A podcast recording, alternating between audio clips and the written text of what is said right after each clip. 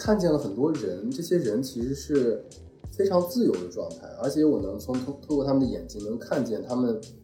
对自己的人生想要什么非常清楚，然后他也并不是在世俗的那个呃评价范围内的。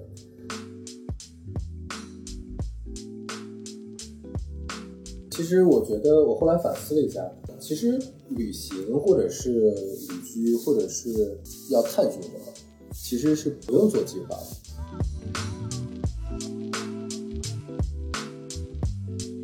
在巴厘岛就属于现在简直就是这种，就是从一个一个现代化的地方到了非常野的地方。你知道这地方特别野。我在英国，其实我我后来才意识到，我没有见过虫子。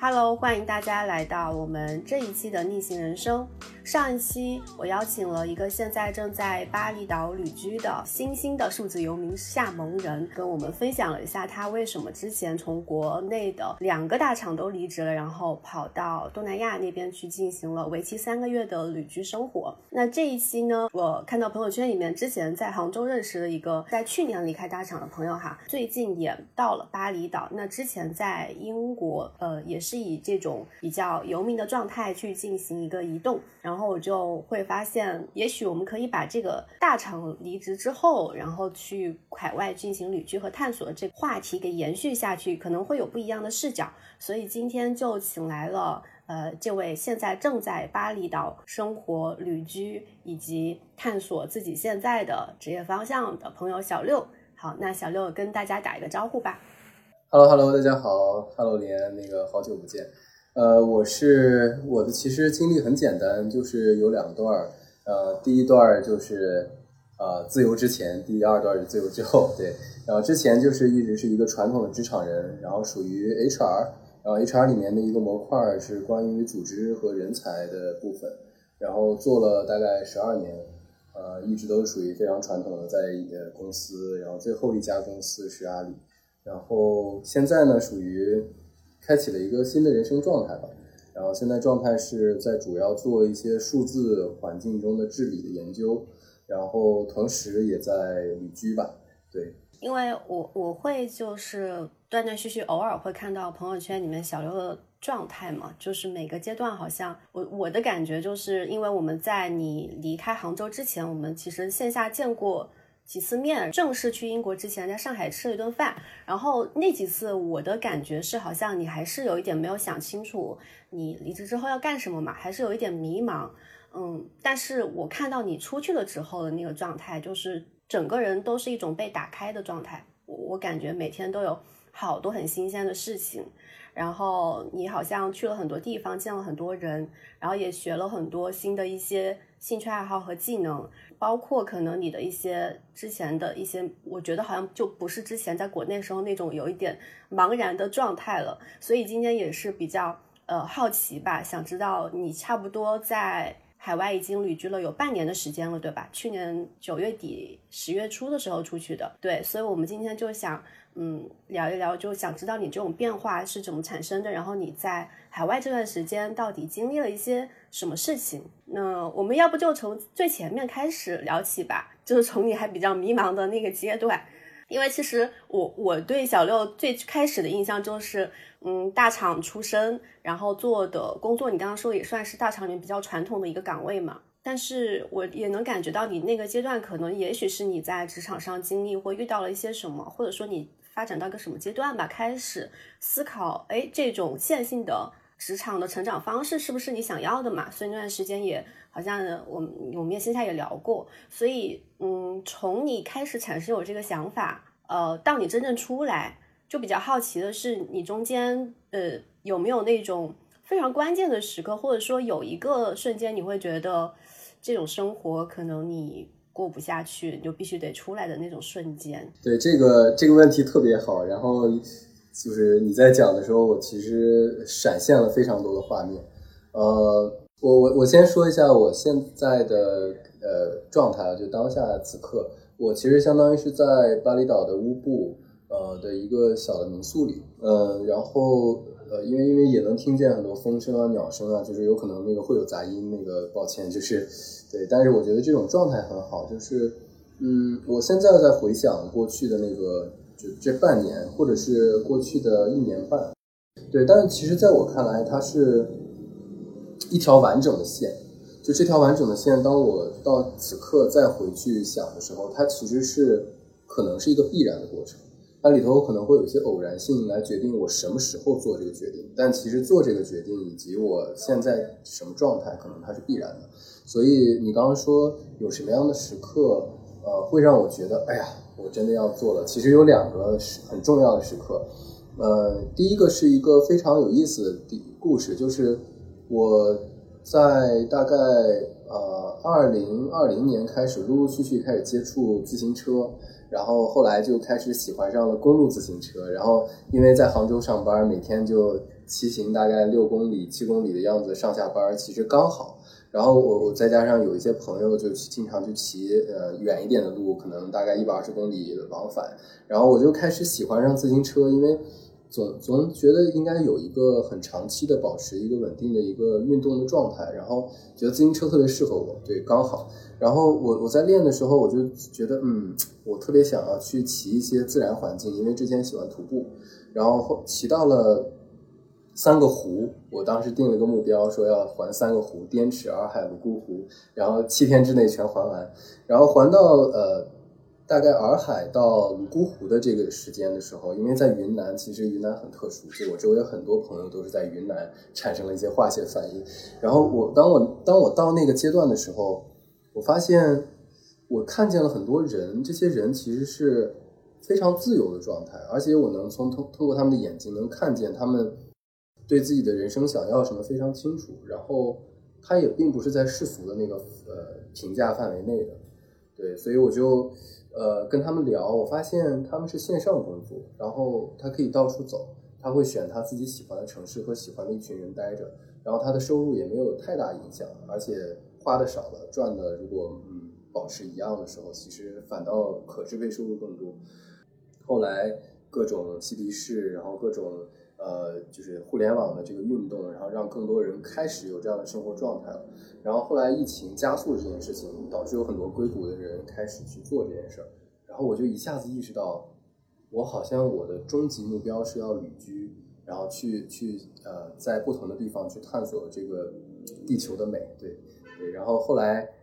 我就发现，我之前的这个人生大方向可能需要校准，因为我的大方向如果是这个方向，我现在在做的事情跟那件大方向没有任何关系。我就是再往下走，可能就是时间越来越少。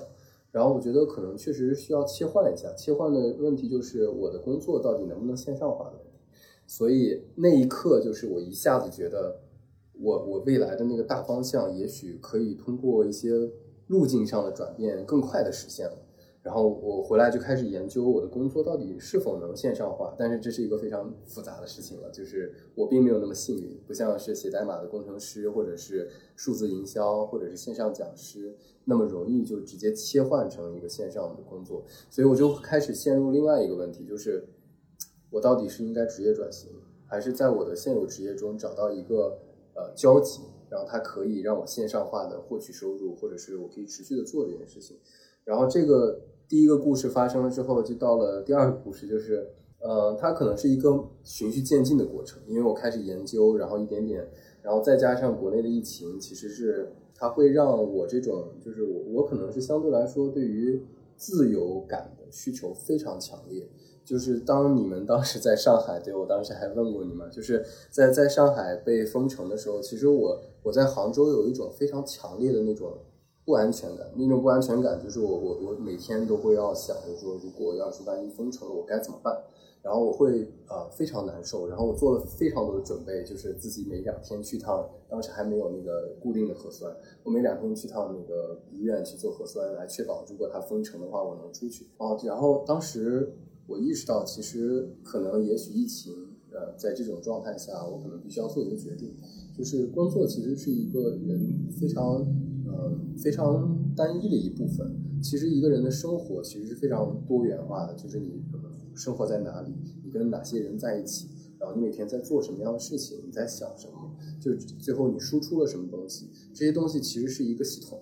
然然后它不能仅仅说我因为有一个这样的工作，所以我必须要所有的东西都围绕着工作进行。所以我觉得呢，可能需要做一个决定，就是我可能要换一个生活环境，然后再加上我一直在思考的那个问题，可能渐渐的有一点起色。比如像我，我发现，在呃 Web 三里面，其实有一个新的概念叫去中心化自治组织。这个组织其实也在高速的发展，伴随着那个 Web 三的发展。然后这些组织其实它是需要去懂组织、做过组织、有经验的人，然后他去帮这个组织去设计它如何去治理。所以我就做了一个决定，对，然后那个决定可能在五月份的时候做出来的。对，当时其实是非常痛苦的一个过程，对，就是逼着自己说，我当时定的目标说，如果你要再不做决定的话，可能你会越来越痛苦。那我就自己定一个时间，说你你打算什么时候？然后 我给自己定了一个时间，然后到了快到那天的时候，我就特别的焦虑，就是我觉得啊，有好多事情，你到底想没想清楚，你就做这个决定。然后后来到了以后，我发现其实这个做这个决定和不做这个决定不是一个时间点，其实你很早就已经做了决定，只不过就是没有办法张那个口，就是可能跟老板提，或者是真正做了决定，然后要跟朋友说我要离职了，我要出国了，就是其实就是一个说出口的事儿。你刚刚说我会特别吃惊，你之前的一个人生目标，我以为你会说非常主流和世俗的一套人生目标，就比如说呃结婚、升职、升职加薪，就是买房买车。但是我刚听你说完之后，我会想说，你其实很早之前就大概知道自己兴趣爱好或者说人生的一个感兴趣的东西，不是在就是传统职场里面那一套能够满足你的。对，但是你那个时候可能依然会选择在一个大厂里面待着，是因为一些现实的原因，或者说是那个阶段还没有没有找到一个通往那个理想生活的途径嘛？我觉得我可能比较幸运的有一个点，是我一直觉得很感激的，就是我的工作，因为它是一个在呃大公司里面，它才会有这样的岗位，然后这个岗位就类似于是去。呃，帮助员工发展，帮助组织去找到一个合适的策略。然后这里面其实显性的角度上，可能大家能平时能看得见的，就是它可能涉及到的一些岗位晋升的方式，然后呃绩效考核的方式，然后以及员工应该用什么样的方式去界定自己的岗位标准来评价它的结果。所以我可能呃就很早的时间我就意识到，其实这都是一个游戏而已。就是大家追求的是说，我要去从呃 P 几 P 几一直在晋升，或者说我要去呃在这边拿了更多的项目经验，然后放到简历里再去找一个更好的工作，其实都是游戏而已。所以那既然是游戏的话，那其实无非就是你到底喜不喜欢玩这个游戏而已，就这个问题了。他就不会说让我去总想着说，哎呀，我我应该想办法去做一个什么样的东西，就能拿到一个更大的装备，就是。我可能觉得这个这个就不是最主要的目标了，这只是一个实现目标的路径。就让你刚刚说那一段，就让我想到，就我前段时间最近新接触一个概念是有限游戏和无限游戏。呃，我不知道你听过没有？对，就就很像嘛。对，因为有限游戏它就是一个有有竞争者，就是别人可能都是你的竞争者，然后它有一条呃有一个很明确的目标，大家都是朝着那一个目标去的。但是无限游戏可能它。的目的是让游戏一直玩下去，而不是让这个游戏终结。所以，其实我们跟身边人的关系也不再是那种互相竞争的关系，而是一个玩伴的关系，互相合作的关系。对我就听下来，我感觉可能我们之前都是在这个有限游戏里面在玩儿。那当我们从这个有限游戏里面出来之后，可能很多人就像，呃，我我觉得包括很多自由职业，包括你，还有很多出去。跳出这个体系去探索的人，可能就开始去尝试玩无限游戏，啊，这个感觉挺像的。然后，嗯，然后还就是刚刚提到说，你之前，呃，真正出来的那段时间是很痛苦的嘛，经历了一个很痛苦的阵痛期。那你当你下定决心要出来了，当你。正式的出去就是去，因为你当时我觉得在疫情其实那个时候还挺严重的，你决定去英国，然后我还觉得挺意外的，因为首先我我身边很多人他如果想出去，大家会先挑选一个稍微缓冲一点的地方，比如说东南亚的一些城市或新加坡，是吧？然后再往欧美那边跳，但是你一下子就感觉就是来了一个很高难度的，一下子跑到英国去，而且你过去也不是说那边有一个远程机工作机会，或者说你要去那边啊先读个语言学校留学什么，而是直接过去 gap。然后我就觉得。而且当时国内的一些就是疫情风各种政策非常的嗯，就是不是那么好出去。我也知道你花了很多精力去找这个出去的办法，所以就这里想听你分享一下你你在从下了决定到正式出去了，然后这个中间你有做哪些准备工作呢？哇，这个这个事情就是啊，现在想想其实还挺觉得好像就一下子就过去了，但其实当时的记忆就是。呃，花了很很长时间准备。呃，我我印象中应该是因为我是五月的最后一天跟老板提的，然后呃，因为其实还有很多工作需要处理，然后后来就是大概到了八月底我才出来，然后八八月中旬出来的，然后后来九月底出的国。呃，也就是说我大概前后的花了有三个月。至少这个时间是完全是在一点点准备的，因为我我是属于提了之后我才开始正式准备，然后嗯，里面有有两个很重要的难度，就是第一个就是我的护照过期了，然后护照过期当时的状态就是不给补办，然后我我我在北京也不给我补办，杭州也不给我补办，然后第二个问题就是我出去的话。就是他，因为海关当时是要卡的，就是他会问你，问你很多问题。如果是你回答的不好的话，他就直接给你把护照剪了，对，或者是说就是有有传言，我并不知道，对，反正就是总之是不让出。然后我我当时就会很，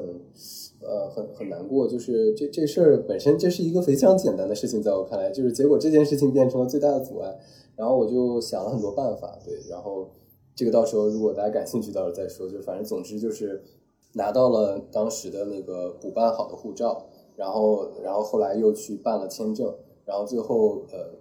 做出这样的决定。但其实选英国是我大概呃做这个决定之前就已经定了，就是我要想去英国，而不是别的国家。想去英国有两个很重要的原因，最后呃其实能去的地方也不多。第一个就是我要去的是一个纯说英语的国家。然后其实这就一下子基本上没剩几个了，对。然后呃，我我当时因为有美签，所以其实我可以不办签证就直接去美国也可以。但是我隐隐约约的有一个想法，这个想法可能就是第二个问题，就是我我的第一站 gap 其实对我来说意义非常重要，就是这这件事情要去的那个地方对我来说一定是在人文领域有非常深的积累的地方，然后这样的话才能给我更多的。嗯，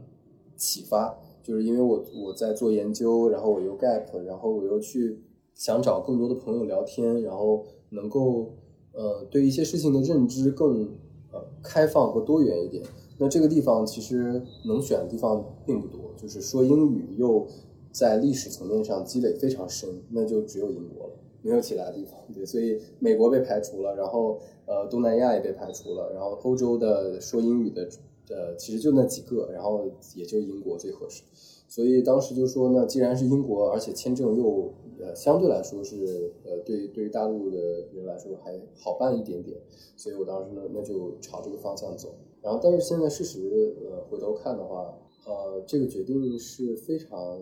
就是对于我来说非常有意义的，就是嗯那四个月对于我的转变影响非常大。这样说可能就大概理解了，所以其实你希望到那边能够去多，嗯，刚刚有提到去做一些研究，然后可能跟你接下来想做的事情是有关系的。所以当时你最开始准备出去去英国那边的时候，你想去主要核心研究的方向是是什么？就是你刚刚说的那个数数数字治理。这个这个可能，听众里面我不知道有多少朋友就是可能呃了解过 Web 三，或者是了解过现在的科技的一个发展的前沿的一些东西。就其实它在圈子里不算是一个新的概念，但其实有很多朋友可能不太了解。呃，就是大的趋势来看的话，因为我在工作的时候其实自己好奇，然后再加上我的业务其实有这些相关性，所以我做了一些研究，就是呃未来的数字化的组织。这是一个大的趋势，也就是说，越来越多的人在线上工作。他不管是 remote 的工作，或者是他就是呃呃合作的人都来自于线上，或者他的收入直接来自线上，就这个已经是一个大的趋势，越来越多了。疫情又加速了，所以导致呃这个变成了一个问题，就是说数字环境中大家一起协同，首先你不了解我，你也见不到我，然后呃我们顶多就是开个视频会，那我们建立信任的过程可能不一样了。然后其次就是。呃，如果你是我主管，你并不知道我这一天，其实事实上我是不是把我的工作按照八小时或者十二小时的去在给你贡献价值，其实你并不知道，你也看不见我。所以这种情况下，其实对于呃整个的这个组织的呃决策和他的评价一个人的结果的标准，就可能慢慢的在发生变化，然后导致其实。有些人在过程中会发现有很多问题，包括说他发现线上工作可能他投入的时间更长了，然后或者是说他其实签的合同还是八小时的合同，但其实他线上并不知道到底他是不是贡献了八小时，这是有很多大量的问题。所以呃，越来越多的人开始说，那其实是需要去构建这样一个呃方式，去帮助大家如何在线上去协同。当时觉得。我那既然要做这个事儿，那我就朝这个方向去研究一下。然后我大概看了一些东西，然后也加入了一些团队跟他们聊，就是一些线上社区。然后我发现这个事情，呃，我刚好是一个比较 交集的部分，就是比较巧，就是我的我的大学本科其实学的是技术，就有点类似于是片上呃芯片的系统开发。呃，其实那个年代非常早期，也非常基础，基本上都学的汇编和 C 语言。但是我知道我不太想写代码，所以当时工作的时候就一下子跨的比较大，就是直接跨到了人力资源领域。但其实我还是一个技术的背景，或者说我对技术还是比较敏感的。然后我就发现，呃，我我在跟大家聊这些事情的时候，一方面他们很多在这个圈子里的朋友，其实他们过去可能没有做过组织的工作，或者是他们呃他们是组织工作的参与者，他并不是一个设计者。所以他可能不了不太了解这个过程中人到了一定规模，他会发生什么样的一些呃人性的一些复杂的一些动机层面的问题。所以大家可能会非常理想化，再加上大家可能不太了解，就是过去在理论研究层面上很早就已经把嗯包括人和人之间如何达成共识。所以其实我发现，那既然这样的话，我就做一些事情，然后让他们互相之间有一些关联。然后让大家彼此之间看见，所以这又回到我的一个人生使命的问题，就是我发现我会总去做一些让不同的呃部分链接在一起的一些工作，所以我觉得哎这个地方我我特别想去投入去试一下，虽然现在可能不一定能靠这个事儿赚钱，然后我就一下子哇我我打开了一个大门一样，然后我就开始去研究政治学，然后去研究呃在技术层面上如何去让这件事情更好的发生。对，然后就自己一边学一边聊，然后一边呃去博物馆再去看它的历史，就是是一个非常综合的一种状态。嗯嗯哦，你这样说我就比较理解你为什么会进入到你，你就找到你现在要从事的这个方向和领域。因为我之前一直会觉得 Web 三也好，包括呃去年大家讨论比较比较多的那种道啊，然后还有。呃，区块链啊，元宇宙啊，我觉得它其实对于大部分人来说是有一定的进学习和进入的门槛的，就是它的那个门槛可能是基于一些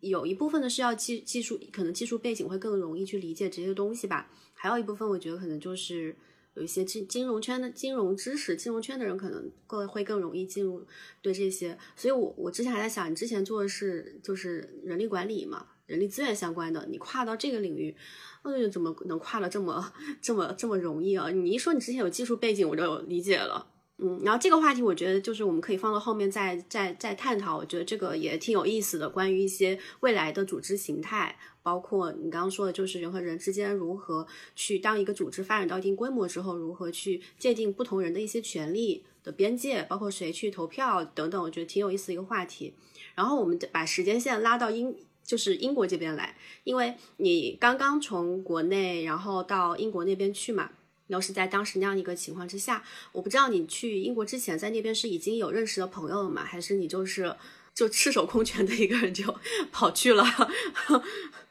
就是你刚去英国是一个刚到那落地那边的时候，就是什么样一个状态？对，其实当时我做了这个决定之后，因为我陆陆续续在跟一些朋友道别，然后去聊天，然后他他们也也在约我说，哎，你到底咋了？就是为什么要这样？他们也很好奇。然后有很多人也就问我这个问题，说你为什么要去英国？英国有有朋友吗？然后有有亲戚吗？就是为什么要选英国？因为英国其实一方面它人口呃其实不多嘛，就几千万，所以其实。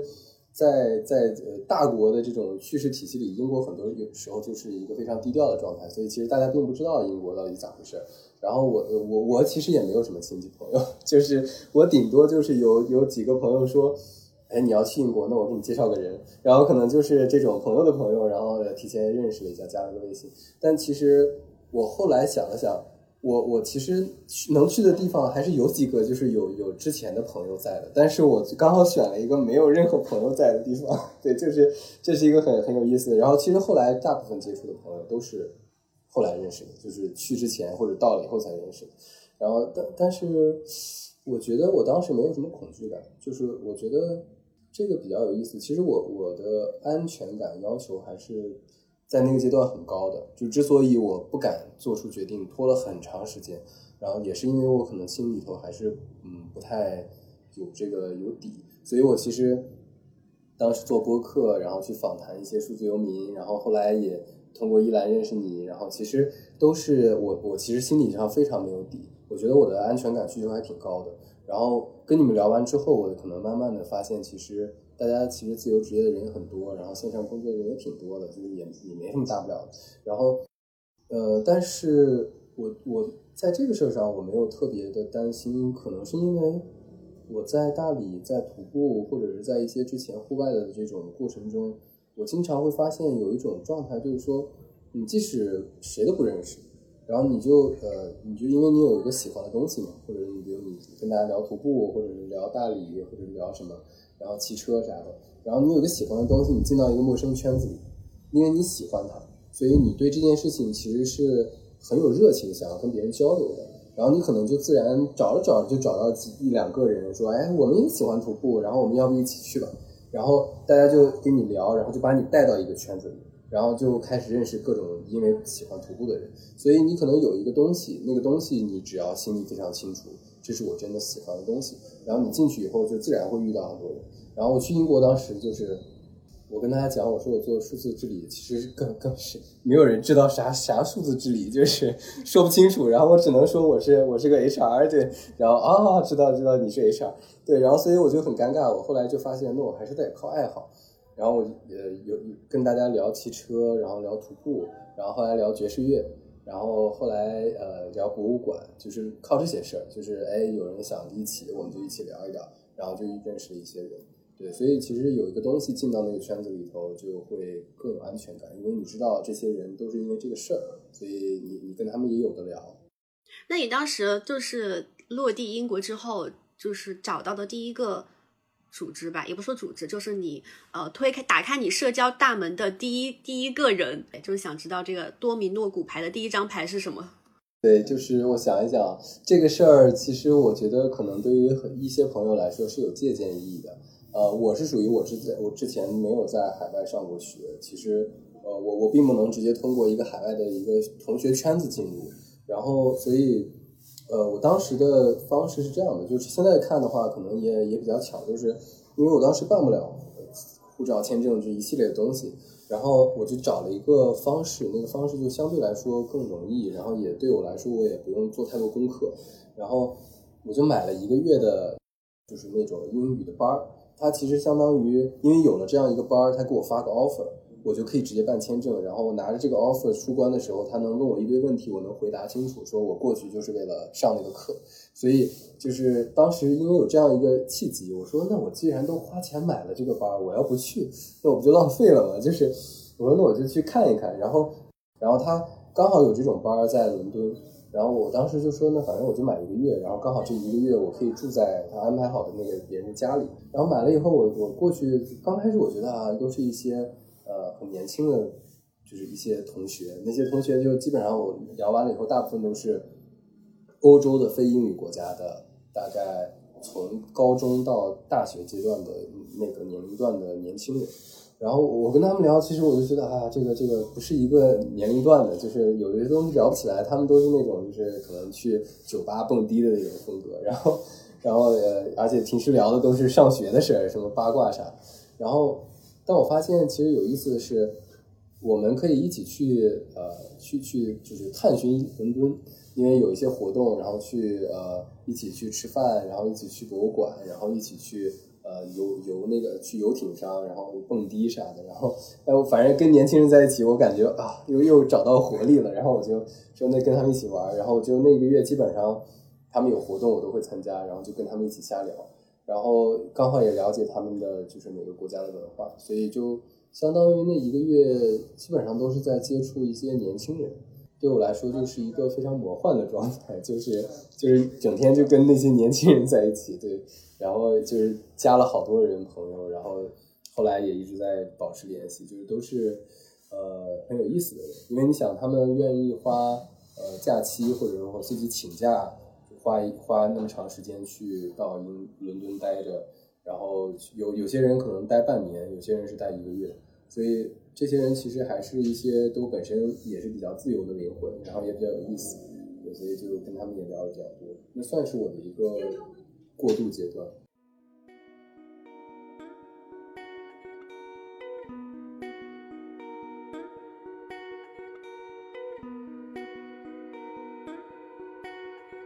那就是那一个月的游游学结束之后，你是根据认识那些同学的一些圈子，然后再去打开第二层社交圈子的吗？还是你开始去进入到伦敦的一些其他的嗯线下活动当中认识人呢？呃，没有，其实到现在看来，其实这两个圈子都是完全不一样的，就是。那个那个就是那一个月的同学圈子，基本上就属于是大家一起去没事儿到处玩的那种圈子。但其实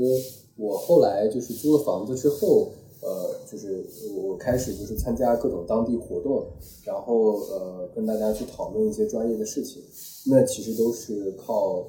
呃，我当时就是在呃 Eventbrite 和 Meetup 这两个软件上面，就是每天就刷活动，然后看我感兴趣的活动，我就直接报上。然后大部分都是免费的，就是其实我自己也可以发起活动。然后，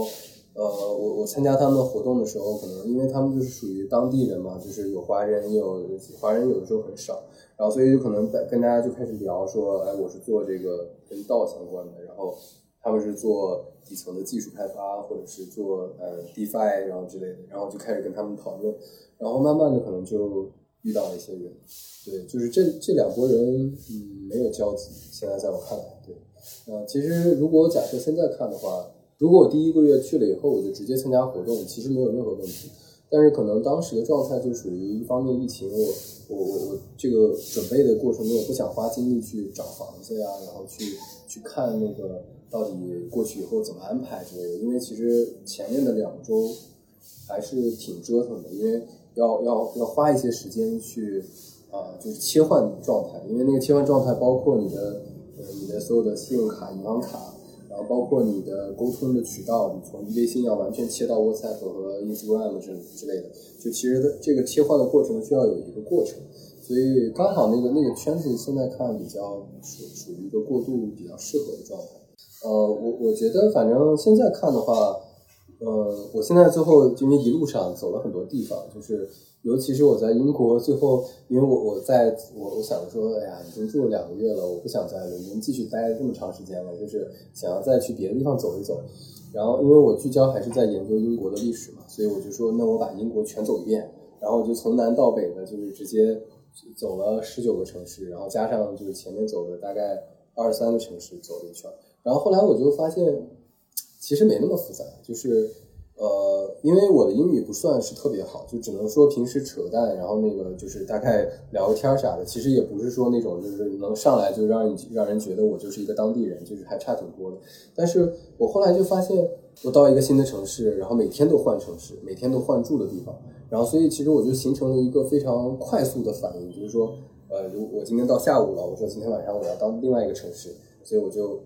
直接在 Google 上一刷，然后说哦，那个两个小时以后有个火车，然后我就现在准备往火车站走。然后到了火车站以后，现买票，然后也不需要提前买。然后买完票之后，到了在火车上的时候，开始刷 Booking，然后去找，哎，我符合我的价位的，然后那个条件的其实也没多少，然后很快就能找到，因为因为其实呃，因为价位锁定了，然后区域锁定了，就很快就找一个住的地方。所以我后来就变成了，就是主要的事情我都不会特别花时间去规划。就是行程相关的，我大部分的精力都是在我到这个地方要去哪几个呃就是博物馆，或者是我要一定要参加什么活动。嗯，你是在几个月的时间里面去了十几个城市？你平均多长时间会移动一次呀？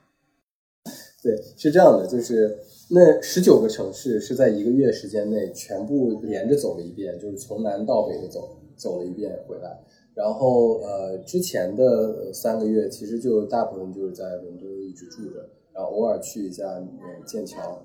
对对，就基本上就是在伦敦周边随便走一走。但是那十九个城市是我整体转，因为我把房子退了。然后退完之后，我就相当于可以灵活的，就是一边走一边住，然后最后回到伦敦。所以，呃，那那十九个城市，呃，就是在逛的时候，其实就一下子对于整个英国的状态就会有一个不一样的感受。因为，伦敦其实是非常特殊的一个城市，在我看来，就是如果能就是全球看能跟伦敦比的地方，可能也就是纽约，可以能跟伦敦在一个水平上去对比它的各种参数。呃，其他的城市都没法跟伦敦比，在我看来，所以其实，嗯，我我去到了一些小的城市，然后再加上那些城市都比较有历史，然后所以我就当时定了一个主题，我说，呃，我反正要研究宪政，我就去研究大宪章，然后我就呃定了一个主题，说一二一五年到一六八八年这这段时间的历史，我就每走一个城市，我就专门聚焦在看这个这个时间段的历史，然后就。呃，一路就往往北走，然后基本上也都没做太多规划，就大概呃看了一下，说啊，我大概转一圈，一个月应该没问题。然后就每到一个城市，再看下一个城市的地方。嗯，哦，那这样的话，其实你在英国的这一段行程，你是比较即兴的，是吗？就没有提前又做太多的规划和安排，就可能你兴趣来了，今天想去哪儿，或者是我接下来想去。把英国从南到北走一遍，然后就临时来的一些想法，临时说走就走这样的一些行程吗？对，就其实我觉得，我后来反思了一下，呃，其实旅行或者是旅居，或者是呃要探寻什么，其实是不用做计划的。就是做计划只有一个背景，就是说你的时间非常有限，啊，就有限到说我一年只有十天假期，那我肯定掰开了揉碎了。按照半天的维度去计划，我这半天到哪儿，下一个半天到哪儿，就是因为我不能浪费时间嘛，就是我也没有办法浪费，所以就相当于这种规划是有一个前提的，就是你时间非常有限的情况下，但其实只要时间相对宽裕的时候，其实应该是跟随内心的状态走，就是说我我觉得这个地方，然后它肯定是有原因的，然后不管是因为显性的说这个地方有很多博物馆特别值得逛，还是说隐性的你能感觉到这个气场或者是这种。嗯，自然和人文的这种能量让你觉得哎，这很舒服。就是其实不管什么原因，你要自己心里觉得你想多待一会儿就多待一会儿，就没没必要就是给自己非常大的压力，说一定要明天、后天、大后天，然后怎么计划？对，就是你包括把火车票都提前买了，其实那样会感觉非常有压力。对我，我是对于这种潜在的不自由会非常焦虑，所以我一般情况下都不会强迫自己。嗯，那在你就是在英国频繁的去。就是有一段是一个月的时间，频繁的去切换这个居住地点的这段时间，包括你之前也说了，你在那边的可能刚刚过去没有太熟悉的人，呃，有一个就是关于孤独感的话题吧，就你不断的认识新的人，然后又不断的跟跟一些刚熟悉的人告别，这个过程当中，你的感受是什么样的呢？呃，其实这也是一个看见自己的过程吧，就是我刚开始其实体验上讲我。我会呃，就有一个变化的过程。就刚开始肯定会非常兴奋，就是因为呃，你经常能在比如酒吧刚好聊起来了，突然间有一个朋友很有意思，然后给我讲了一堆他的家乡的事儿，然后然后我觉得啊，真好真好。然后但是你你呃，就是时间长了以后就发现，哎呀，每次跟别人那个 small talk，然后聊的事儿都差不多，然后就讲你是谁，你你为啥来这儿，然后他们也讲一讲他是谁，然后就觉得哎呀，其实有的时候就不想跟人聊天。就其实孤独，就是因为人，我在我看来，可能，呃，你一个人非常特殊，或者说你自己觉得，呃，可能未必能很容易找到一个一群人一直长时间在一起，是一个正常的状态。所以，就你一个人待着就好了。就是因为有好多有意思的事情，一个人都可以做。然后我我去博物馆，就有的时候会觉得啊，完了完了，我今天今天在这待了都快六个小时，然后就有的时候我会在一个地方就是看好长时间，就有些东西他写的特别好，然后我会看的非常细，然后觉得啊，我这一天都在这待着，我这下一站怎么办？然后就我就我会就是担心时间不够，所以其实一个人没有任何问题，所以呃，我觉得主要还是嗯，如果知道自己想要的是什么，其实。呃，可能就不会容易，就是因为孤独会觉得很难受。对，我觉得，我觉得可能就慢慢是有个变化的。嗯，对，就是呃，我也认同，就是孤独感是一个很正常的一种情心理感受吧，就是它没有好坏之分。对，嗯，可能我觉得很多刚刚出去的人都会经历过一段那种一一一段非常新鲜刺激的那种社交过渡期，可能一开始跟谁都想去。social 一下，但是到了某个顶峰值之后，就会有一点想往回收了。对，就还是想回到自己一个人的状态，包括可能觉得那些很分散的这种经历，其实也某种程度上也会损耗自己的一部分与自己独相处的能力嘛。包括如果你要去做研究和创造一些内容的话，就是其实还是需要能够静下来去一个人做事情的。所以，呃，还有一个点啊，就是，那你当时在路上，在英国去了这么多地方，然后见了这么多人，有有没有什么就是让你印象很深刻的人？就是这个人给你带过来一些，呃，或者说是文化冲击，或者说是对你有一些很大的启发，就是有没有这样的一些人存在呢？有两类人，然后这也就是大概我能想起来五六个吧。就是这两类是不同的，就是一类人是，嗯，我可能特别想要去感受当地的文化，然后或者是他们的思维方式，就是我这种思维方式对我的冲击其实非常大的，然后我可能就经常会跟他们聊一聊。然后第二类人是我在研究这个学术的事儿的时候，我在英国认识了几个就是在高校里的朋友，然后他们可能都是要么做政治学的，要么就是社会学的，然后。呃，有两个朋友也是，就是经常跟他们聊一聊，我觉得非常受启发。呃，第一类人就是有一个华人，有一个呃英国当地人，那个当地人是我的房东，然后因为他也在那住，然后那个我我我俩就是相当于两个房间，然后我俩 share。我我觉得从他们俩的人身上能感觉到，就是因为一个华人他们在那儿他在那儿工作了一年多了，然后他之前在香港。我会那段时间，就大概前两个月，我每天可能都会突然间发现，我我我的思维模式里，其实原来我不自觉的带了带有了一些我原来成长环境里头的一些呃，是被潜移默化灌输的一些东西。人生应该是什么样子的，然后或者是呃，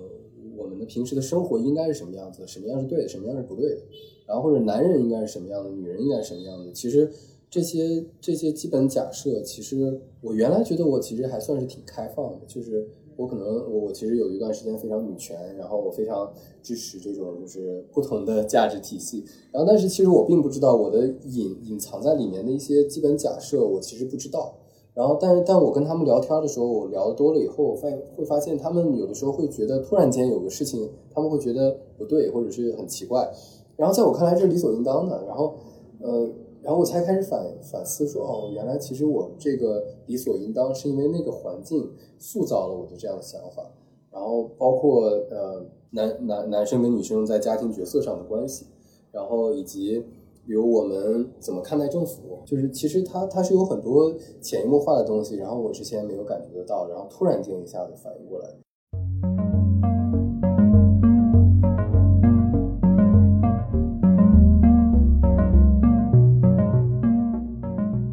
我还想问你两个现就是比较生活方面和现实一点的问题，我我相信很多播客听播客的朋友也非常想知道。就一方面是关于，呃，你在外面英国待，比如说你计划待半年的时间，那你大概要储备多少钱？然后以及说你真正这一趟，嗯，待下来你花了多少钱？这可能可以给给给大家也想就是参考这条路线的人一个。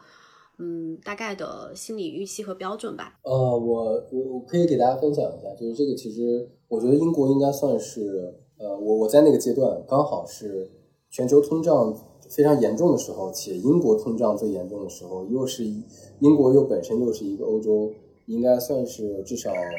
最贵的这个生活成本之一的国家。然后，所以，呃，我觉得这个如果作为一个标准，然后让大家知道，哦，最多可能也就是这么多了，应该不会再比这个更多了。所以，所以可能它不是一个底线，但它应该是让大家觉得啊，心里有数了，就是最多应该不会超过那个数了。呃，我它其实是有几个数据的，一个是呃，因为我租房子嘛，所以我当时看的大概它的租金，呃，它是按周算，就是平均的话大概是两百两百镑一一周。然后当时大概就是八点几，然后呃的的这样一乘，对，然后呃我我呢当时选的位置，因为它的交通其实成本也挺高的，然后我我因为我对于我来说时间成本其实我不想花在这个路上，所以我就找了一个类似于北京东直门的地方，嗯，就是那样一个位置，就刚好是一个交通非常枢纽，然后叫 Kings Cross，就是国王十字，然后。那个地方的呃租金大概平均是四百啊一周，然后我相当于是一千六啊一个月，然后大概就是一万二三，大概就是一个月的租房是一间房，然后两室一厅，我其中在一间，然后这个这个成本是非常高的，在我看来，就是但但其实相当于我因为只租两个月，所以啊就这个数是比较可控的。但如果要是便宜的话，其实我我当时查的时候有很多便宜的，就是如果好好找，然后就是相对位置没有那么那么枢纽，其实也是在一些一区二呃二区跟三区的交界南边一点的位置，其实大概两百两百五是有很多的。然后这是租房是最贵的一块，然后大概在英国租房的数据就是每个人就上班的人，他大概月收入有一半。百分之五十是要花在租房上或者是房子上，所以呃，这这个对于英国来说是一个最大的牛头。然后吃饭的话，大概平均一顿饭如果是自己吃，然后就是吃营养还可以，但是比较简单的饭，大概心中的标准就是十磅差不多，就是十磅一一顿饭。呃，相对国内是比较贵的，但是在欧洲其实。呃，那几个国家其实也也都差差不多这个价位，但是有便宜欧洲有便宜的国家，主要就是吃住吧，就这两件事。然后我当时的呃，因为我是一个对于生活的要求没有那么高的人，就是因为经常就是我我做好了很多准备，就是徒步嘛，所以其实呃，我我基本上能达到的状态就是半年时间我基本上没有消费，就是没没有额外消费，比如像我只买了一个呃剃胡子和剪头发的推子，然后。呃，买了一个吹风，就是便携式吹风机，然后呃，买了一个口琴，就因为我在练那个爵士乐的口琴。然后我大概四个月结束之后，呃，在整个英国花了不到十万，就是刚好就是九万多一点点，就差不多十万的样子，就是包括所有的消费，就是我是一条一条都记进去的，所以。也就是说，其实因为有些人，呃，如果全家出动旅游，比如三一家三口，然后可能在外面待两周，可能大概就是这个价了。其实，其实，其实对于很多人来说，呃，如果按照一个月来说，呃，两万多就是在一个地方生活，其实应该算是很高的了。就是，但是如果你要对比说你在北京、上海，如果上班的时候的支出，其其实，嗯，可能高出的那个部分不是特别夸张。就是从消耗角度上，但是如果从收入消耗角度上这样比，那就那就是另外一回事了。然后，但是现在因为我我第二站去了就在巴厘岛嘛，然后后面本身还是要去泰国啊各方面地方待着，就是可能是一个更适合生活的环境。呃，现在巴厘岛就属于是那简直就是这种，就是从一个一个现代化的地方到了就是非常野的地方，你说这地方特别野。然后，然后我在英国其实我我后来才意识到我没有见过虫子。连连苍蝇什么都没有见过，然后然后在在这边了以后，吃饭基本上就是二十到三十人民币就就够够了，然后而且都还挺健康的，很多都很多都是那种素食。住的的话，我我住的条件也很一般，我要求也不高，所以就是这种民宿，呃，七十人民币一晚。原来是属于每天都在想着，哎呀，这个我房租这么贵。我这个要不干点有意义的事情，我觉得有点浪费，就是就有点那种想法。其实英国是一个不太适合，说实话不是特别适合那种就是移动的人，就因为其实他你要在这有收入，他其实你就一下子就都抵消掉了。但如果不在那儿有收入的话，其实呃，对，就像我这种有执念的，我想要去在那儿，就有有一些目的在的，所以我才会在那儿待那么长时间。但如果其他的话，其实没必要。那这个其实对你在英国待四个月的时间，花了差不多十万块钱，嗯，这个可能对一些想就是下定决心要去 gap 一段时间，这个我觉得还是可承担的一个一个金额里面，因为大家留留学可能你花更多钱嘛，一年。对，然后还有另外一个比较现实的问题啊，就是那个你父母和你的这个支持上，以及说，而且你是在疫情很严重的那个阶段出出去的，对我我相信你家里面一定会担心这个方面的问题。对，就是你在父母沟通这块有没有什么阻碍或者心得？对，我觉得有两个吧，就是一个是铺垫，一个是呃让让他们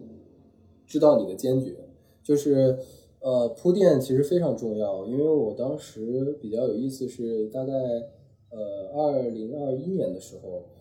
我父母来了杭州跟我一起住了一段时间，然后就相当于带着他们刚好就是元旦，然后到过年就那段时间就带着他们旅游，然后我在过程中其实因为我我我已经感受到了，我可能就是以后的人生会有一些变化，但是我不知道什么时候发生，但是我肯定是要告诉他们，所以我就。一直在给他们铺垫一件事情，就是说上班和工作是两回事儿。然后，然后他们刚开始其实不理解啊，这不是一事儿一回事儿吗？然后我就给他们讲了啊，其实现在不一样了。然后另外就是，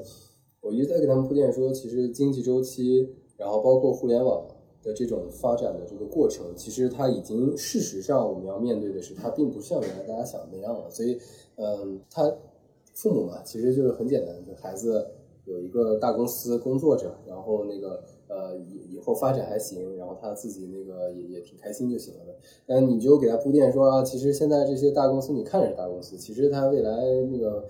其实也不像你心里想象那样，就是其实每个人都有自己的选择。然后另外就是呃，我我我一直在铺垫说，其实人并不是看工作的，是要看他到底想要什么。他想要那个东西，他如果实现了，那他就是幸福的。然后，然后最后就一点点铺垫，然后到最后我决定的时候，我我其实是提前告诉他们了，就是我我在跟老板说之前，我跟他们说，然后我他们其实呃，因为前面已经铺垫了很久了，他们不是会觉得我很可惜，说你为什么要离开，他们其实就在想说，那你你靠不靠谱？你大概多长时间能赚钱？然后我其实就让他们知道我非常坚决了，就这件事情我已经想得非常清楚了，你们放心就行。然后我把我想清楚的这个方向大概给他们说了一下，但是他他们其实听不懂，所以也就但是也得讲嘛。讲完了以后，他知道说哦，你想过这事了，好像也想的挺清楚的，就那那我们也拦不住，你就干吧。所以他就变成了从原来呃可能是被动接受，然后慢慢就变成了其实他觉得好像你还想清楚了就干吧，那也只能这样。然后所以就就还好。然后他们其实最大的担心就是说你到底能不能赚钱嘛？因为你别自己。想不清楚，然后最后嗯兜一圈回来，其实损损失比较大，所以我就给他们讲一些例子的，就是包括跟你聊的时候，就是呃你你采访的那些例子，然后包括就是我之前做播客聊的一些人，然后再加上呃我给他们讲说这个这个时代的变化可能以后就是早晚的事儿，那你就看你早一点接受还是晚一点接受的事儿，反正就是连哄带骗的，最后他们 知道这个事儿就是就是肯定要干了，然后他也没办法。对，但现在的话，我觉得这是有一个很大的不一样的，就是我在伦敦遇到了一个很好的朋友，然后他给我分享了一个细节，我一下子把我给打开了。就是他说，他其实有一段时间，因为跟父母的关系，因为每个人跟原生家庭的关系就是一个非常呃通用的话题，就是大家都会遇到这种问题。然后他他是怎么解决的？他其实有一个手手段，就是他后来就是持续的开周会，就是三个人的家庭会议。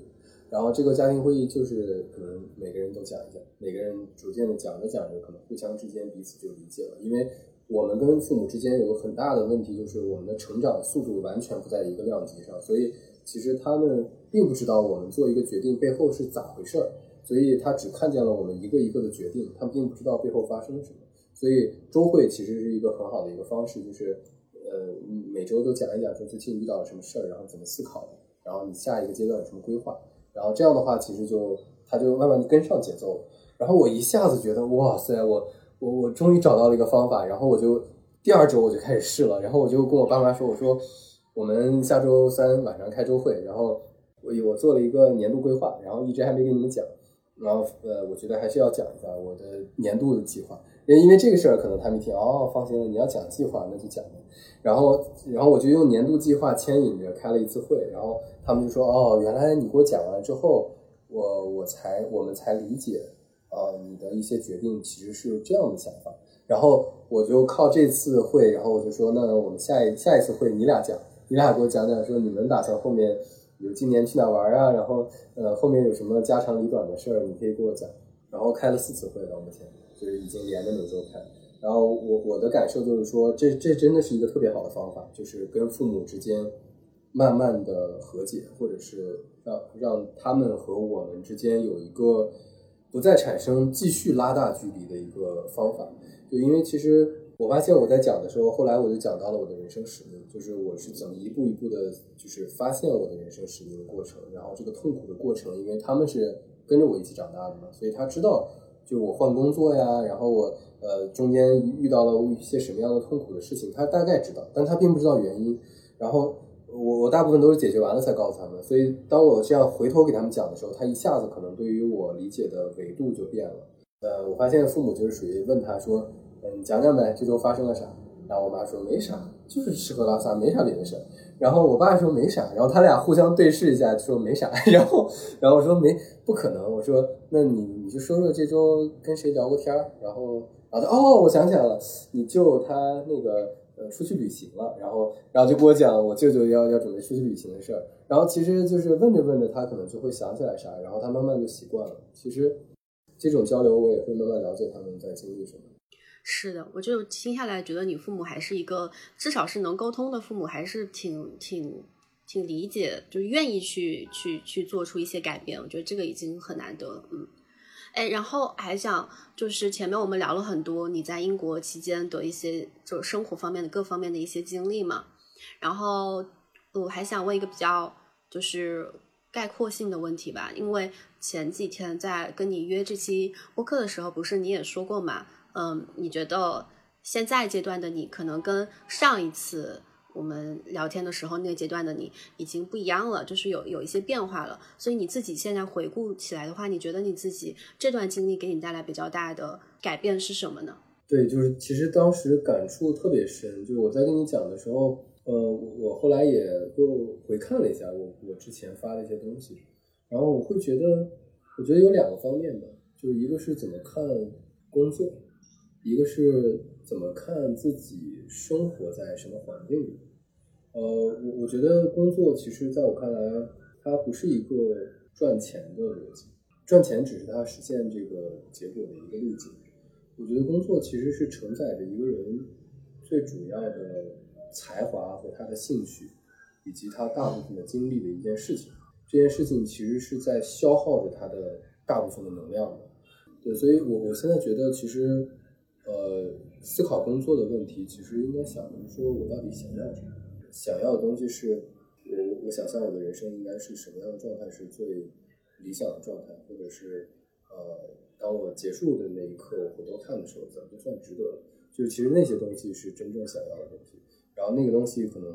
呃，它一定会有一些交集。那些交集其实当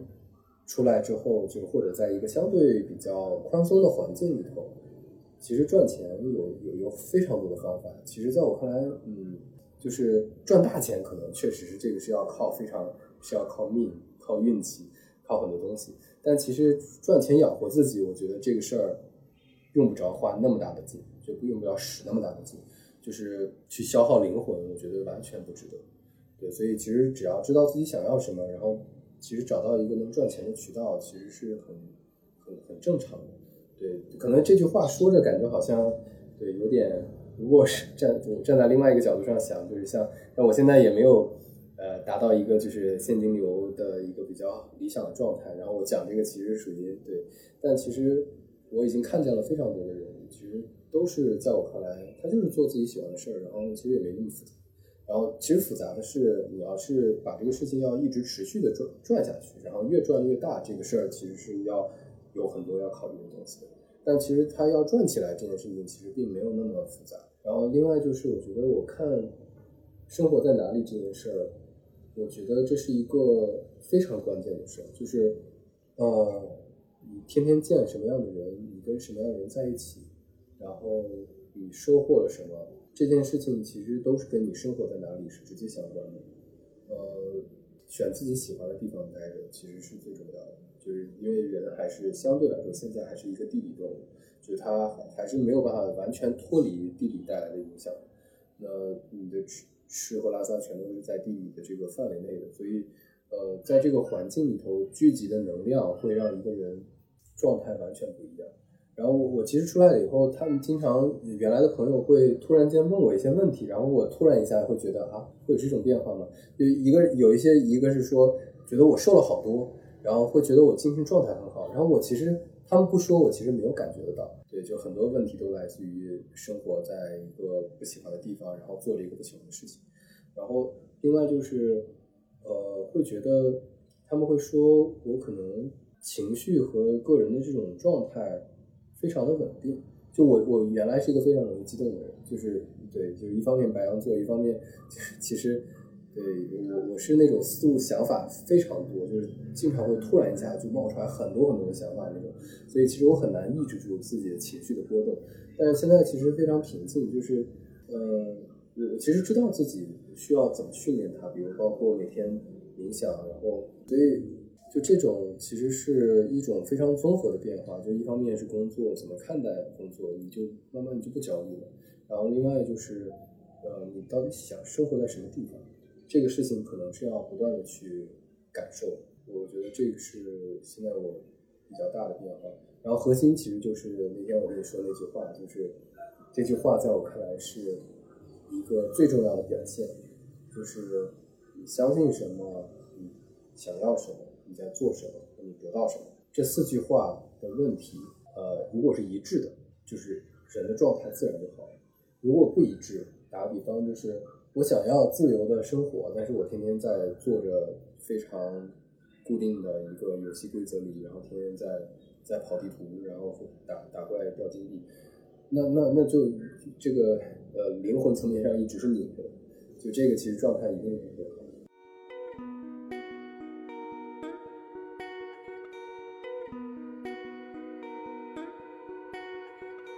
嗯，那你刚刚有说到工作这一块的话。呃，你现在还没有很稳定的现金流什么的，所以你现在到到现在出去，从去年到到现在，你想做的那个事情，它有带来过收入吗？或者说，呃，你有靠做其他些什什么事情在路上有一些收入吗？呃，是这样的，就是因为那个，就相对来说，我做的这个事儿其实是一个非常长期的一个积累，就是现在一直都没有带来收入，这个是事实。然后，嗯，我一我一直在规划着这件事情，它是按照一步一步的我的规划在往前走。然后每一个阶段都会有一个里程碑，那个里程碑我知自己知道它已经，比如这个项目已经完成了，这个完成之后，我会跟一些人在一起继续往下走，去讨论一个论坛，然后做这个论坛，把这个论坛做完之后，它会带来呃在这个里面的一个框架，然后把这个框架去发布出来，就是它其实是一个。一步一步来的，然后我自己知道，其实这个阶段到这个阶段了，我我下一个阶段要做的是什么事儿，然后这个其实跟大的计划是呃比较一致的，所以我我自己其实不会太着急说一定这个事儿要马上要带来收入，但是因为之前是有一点点别的事情，它其实是一有一些呃小的收入在的，所以我可能。心态上会觉得，虽然那个根本 cover 不住，就是我的大部分的支出，但其实我心理上会觉得还好，对，就稍微有那么一点点。嗯，我觉得这个事儿可能就是我我之前跟很多数字游民或者是自由职业者聊了之后，我发现，呃，我可能比较特殊，就我特殊在我把工作。方式的转换和生活方式的转换两个合在了一起。其实，呃，我我我觉得不用这么激进，就是其实大部分情况下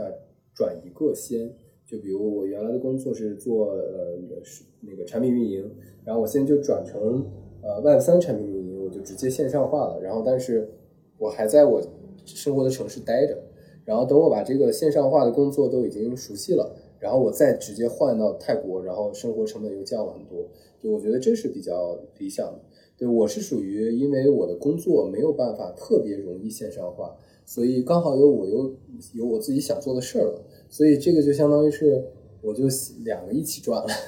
对，其实逻辑上，如果我先转先转我的工作方式，然后我生活在比如我在大理找一个院子，然后比较便宜的地方，然后其实也可以。对，但是其实这个取舍对于我来说，在那个阶段特别难。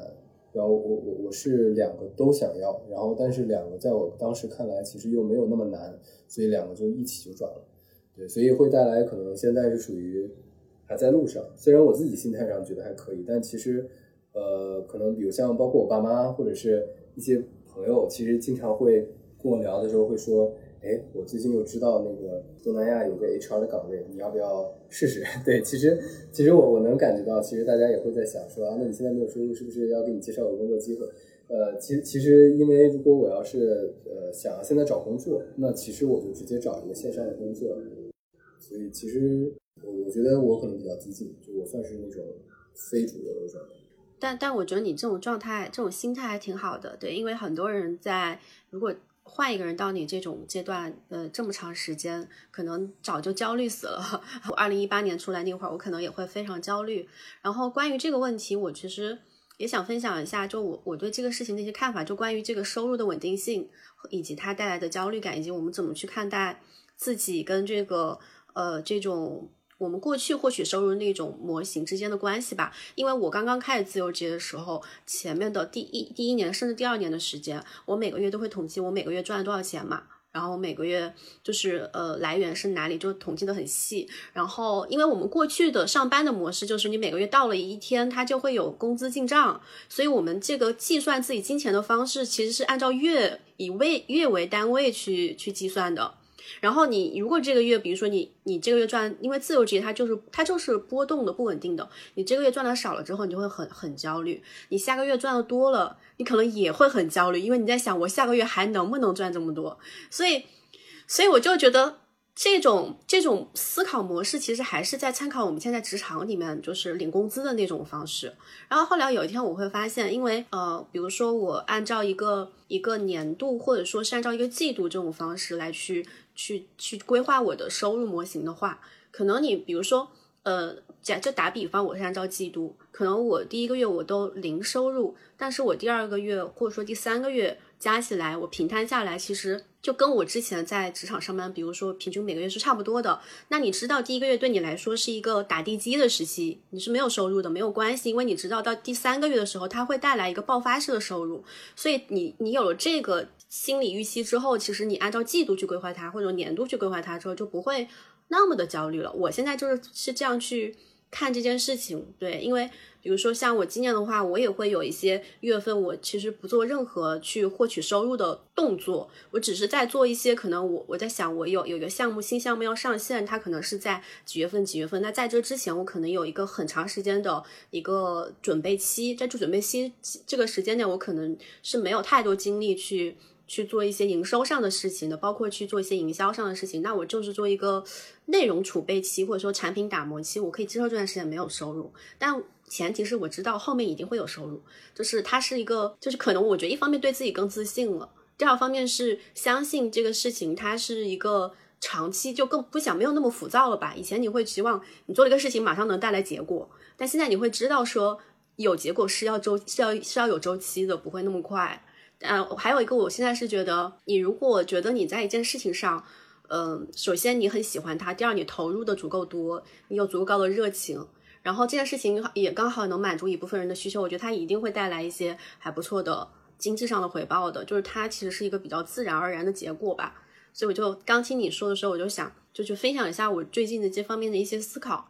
我觉得可能对调整心态还蛮有帮助的。不过你心态也已经很好了。没有，我觉得，哎，你刚才说到这个其实是很有意思的，就是有点类似于，就是其实是有一个规律的。这个自然规律是，呃，你只要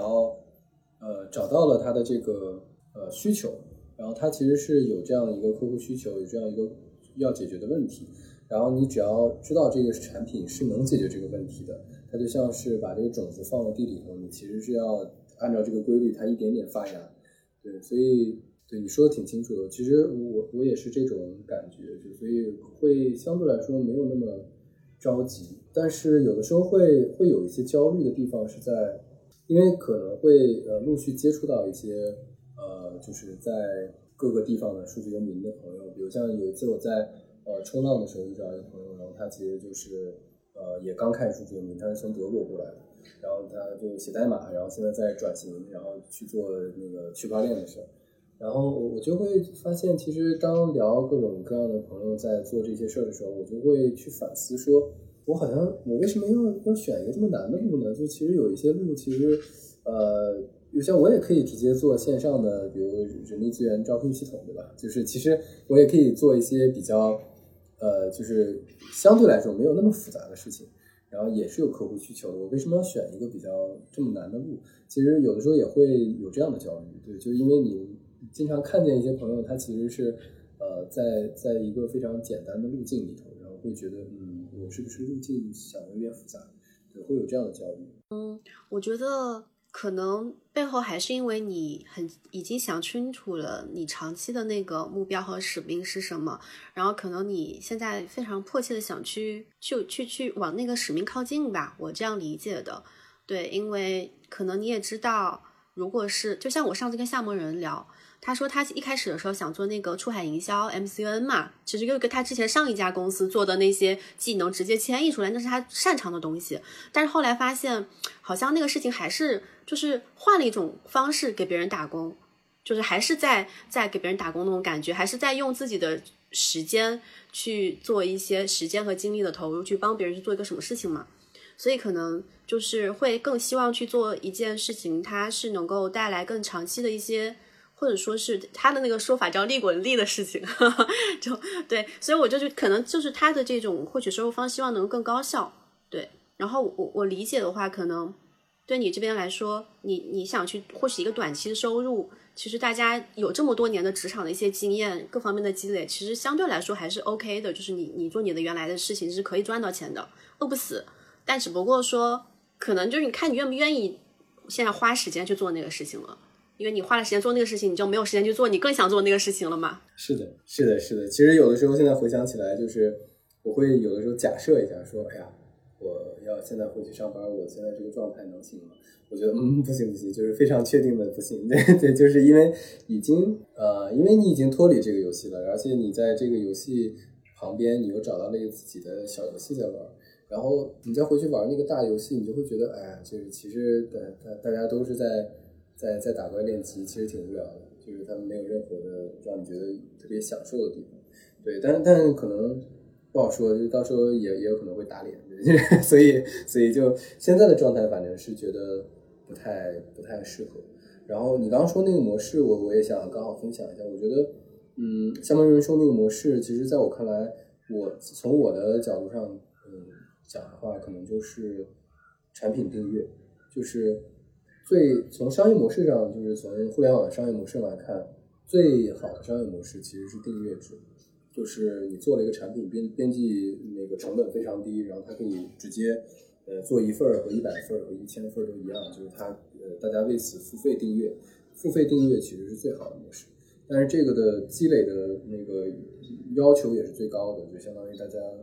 拿钱投票，其实是要非常的确定你的这个价值，它才会提前付费。订阅你的内容，对，所以，呃，我觉得其实可能有很多人，包括我，其实都是在尝试着往那个方向走。但这个对于了解自己、了解商业、了解你的产品的客户和你的产品形态，其实这是一个非常综合的事儿。是的，是的，而且这种订阅制可能我觉得在国外是更容易被接受的，因为国外在之前有研究过，就是如果只是仅仅是靠内容内容去变现，就没有其他的。掺杂太复杂的东西，就是只是用户为你的内容本身、优质内容本身买单，这种模式是不是行得通？反正我觉得国内当然有在做相关的这些方面服务的一些。工具包括平台，但是好像跟国外比的话还差得很远。就是有一我反正目前没有在国内看到一个说哪个内容创作者仅仅只是靠去生产一些纯内容而能够让自己活得比较好的，他一定还要做一些其他的组合型的产品或者说服务业务才可以。但国外就是挺多，就是比如 newsletter 的订阅制啊，或者说是一些内容创作者，他就可以靠内容本身去养活自己嘛。我觉得可能国内还没到那个时候。就是呃，我我认同，就是这个呃，整个华语圈其实相对来说比较特殊，确实这个氛围比较特殊，而且可能相对来说确实要慢一点。然后我最近在研究 AI 工具嘛，就是因为因为我我本人对技术相对敏感一点，所以呃，我我我非常确定，就是这一轮会有非常大的变化，就是它它会把生产力和生产关系一起改变。然后这种这种大的变局里面，其实每个人都都。不可能不被影响，就是这种这种影响的范围，可能我们在考虑就是自己未来的方向的时候，也要去想说，呃，如果是我的工作是或者我现在正在获取收入的这部分是有套路的，或者是可以被呃规则化，那就很容易就会就是 AI 就会直接通过工具来解决。那所以要考虑的是说，我到底应该聚焦在哪一个部分是是我的核心。的那个竞争力，确实这个可能对于每个人来说都需要考虑这件事情。对对对，我也是觉得，就是大家可能保持关注很重要。但当然不一定说他未来这，大家现在有一些什么，他会颠覆怎么怎么样，然后取代多少多少职业，可能还没到那个阶段。但我觉得提前关注是好事儿。然后我反正我最近每天也在用，然后就会觉得就是还挺好玩的。我觉得把它当做一个我们。工作的辅助工具其实能提高很多效率，就是现阶段来说的话，也能带来很多一些新的灵感什么的。保持敏感度还是挺重要的。好，那我最后再问你个问题啊，我觉得我们今天聊了真的蛮长时间了，